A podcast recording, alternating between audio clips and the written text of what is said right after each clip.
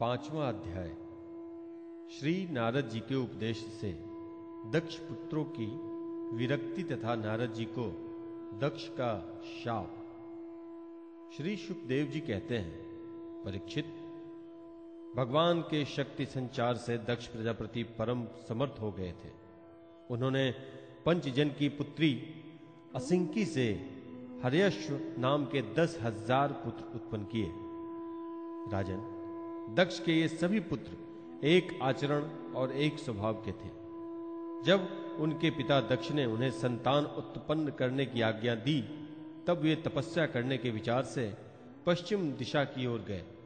पश्चिम दिशा में सिंधु नदी और समुद्र के संगम पर नारायण सर नाम का एक महान तीर्थ है।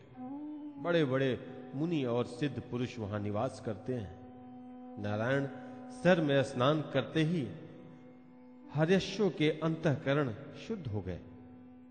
उनकी बुद्धि भगवत धर्म में लग गई।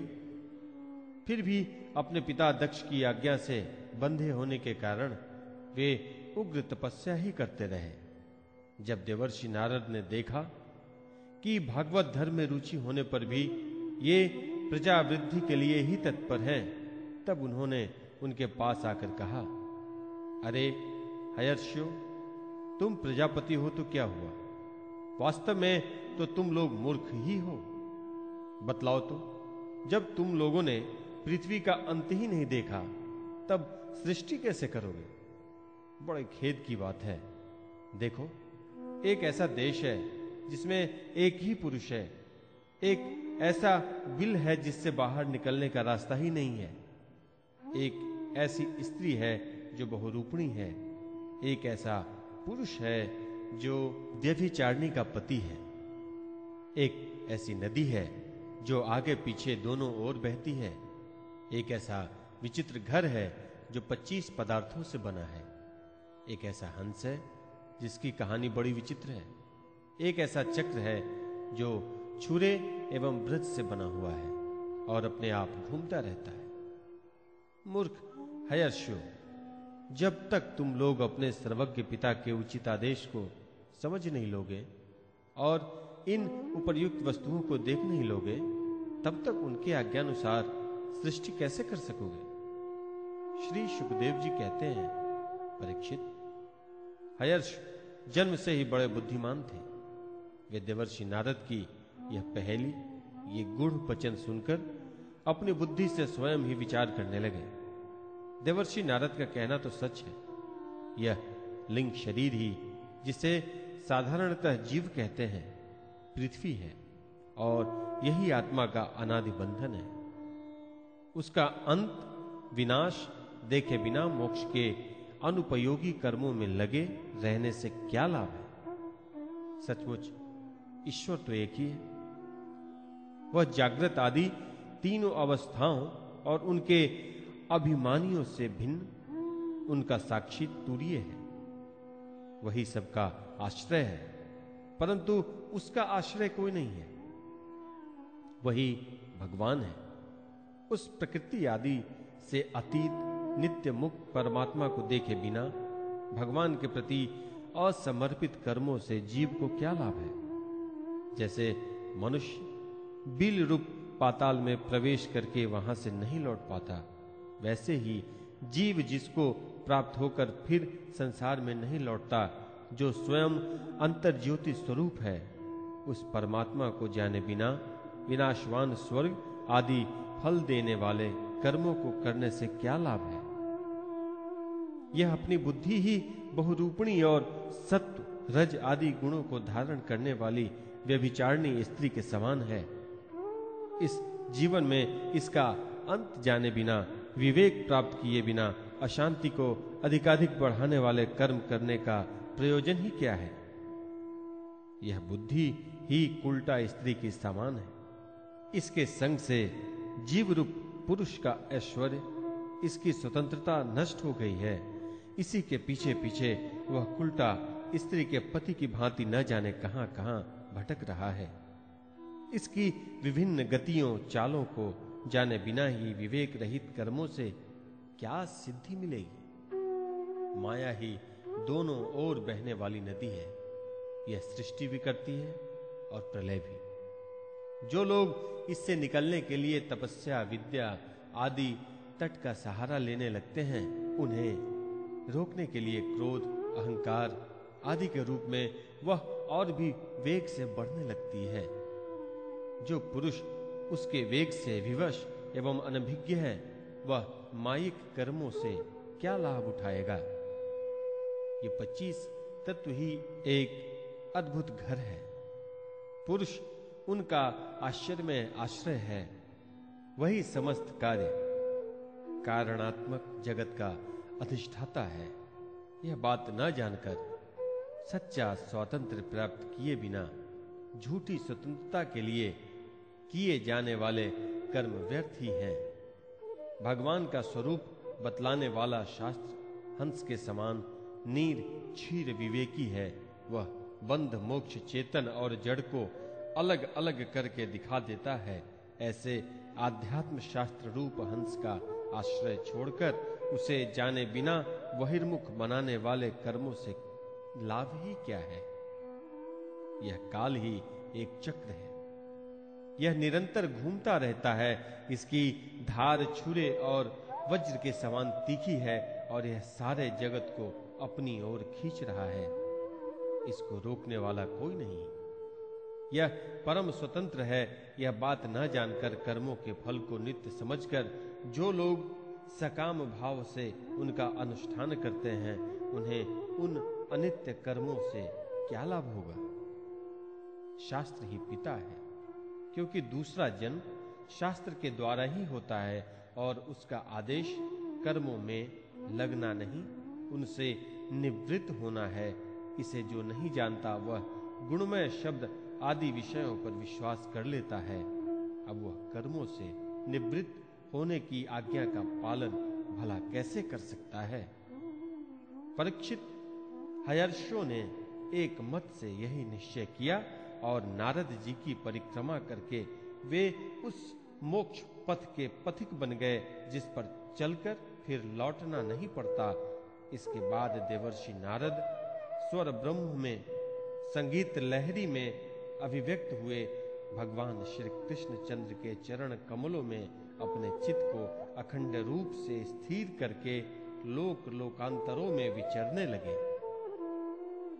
परीक्षित जब दक्ष प्रजापति को मालूम हुआ कि मेरे शीलवान पुत्र नारद के उपदेश से कर्तव्यच्युत हो गए हैं, तब वे शोक से व्याकुल हो गए। उन्हें बड़ा पश्चाताप हुआ। सचमुच अच्छी संतान का होना भी शोक का ही कारण है। ब्रह्मा जी ने दक्ष प्रजापति को बड़ी सांत्वना दी। तब उन्होंने पंचजन नंदिनी आसिंकी के गर्भ से एक हज़ार पुत्र और उत्पन्न किए। उनका नाम था शबलाशु। वे भी अपने पिता दक्ष प्रजापति की आज्ञा पाकर प्रजा सृष्टि के उद्देश्य से तप करने लगे। उसी नारायण सरोवर पर गए, जहाँ जाकर उनके बड़े भाइयों ने सिद्धि प्राप्त की थी। शवलाशों ने वहाँ जाकर उस सरोवर में स्नान किया स्नान मात्र से ही उनके अंतकरण के सारे मल धुल गए। अब वे पर ब्रह्म स्वरूप प्रणव का जप करते हुए महान तपस्या में लग गए। कुछ महीनों तक केवल जल और कुछ महीनों तक केवल हवा पीकर ही उन्होंने हम नमस्कार पूर्वक ओंकार स्वरूप भगवान नारायण का ध्यान करते हैं, जो विशुद्ध चित्त में निवास करते हैं, उनके अंतर्यामी हैं। तथा सर्वव्यापक एवं परमहंस स्वरूप हैं। इस मंत्र का अभ्यास करते हुए मंत्राधिपति भगवान की आराधना की। परीक्षित, इस प्रकार दक्ष के पुत्र शबलाश्व प्रजा सृष्टि के लिए तपस्या में संलग्न थे। उनके पास भी देवर्षि नारद आए और उन्होंने पहले के समान ही कूट वचन कहे। उन्होंने कहा, दक्ष प्रजापति के पुत्रों, मैं तुम लोगों को जो उपदेश देता हूँ, उसे सुनो। तुम लोग तो अपने भाइयों से बड़ा प्रेम करते हो, इसलिए उनके मार्ग का अनुसंधान करो। जो धर्मज्ञ भाई अपने बड़े भाइयों के श्रेष्ठ मार्ग का अनुसरण करता है, वही सच्चा भाई है। वह पुण्यवान पुरुष परलोक में मरुद गणों के साथ आनंद भोगता है। परीक्षित, शव लाशों को इस प्रकार उपदेश देकर देवर्षि नारद वहाँ से चले गए और उन लोगों ने भी अपने भाइयों के मार्ग का ही अनुगमन किया, क्योंकि नारद जी का दर्शन कभी व्यर्थ नहीं जाता। वे उस पथ के पथिक बने, जो अंतर्मुखी वृत्ति से प्राप्त होने वाला अत्यंत सुंदर और भगवत प्राप्ति के अनुकूल है। वे बीती हुई रात्रियों के समान न तो उस मार्ग से अब तक लौटे हैं और न आगे लौटेंगे ही। दक्ष प्रजापति ने देखा कि आजकल बहुत से अशकुन हो रहे हैं। उनके चित्त में पुत्रों के अनिष्ट की आशंका को हो आई। इतने में ही उन्हें मालूम हुआ कि पहले की भांति अब की बार भी नारद जी मेरे पुत्रों को चौपट कर दिया।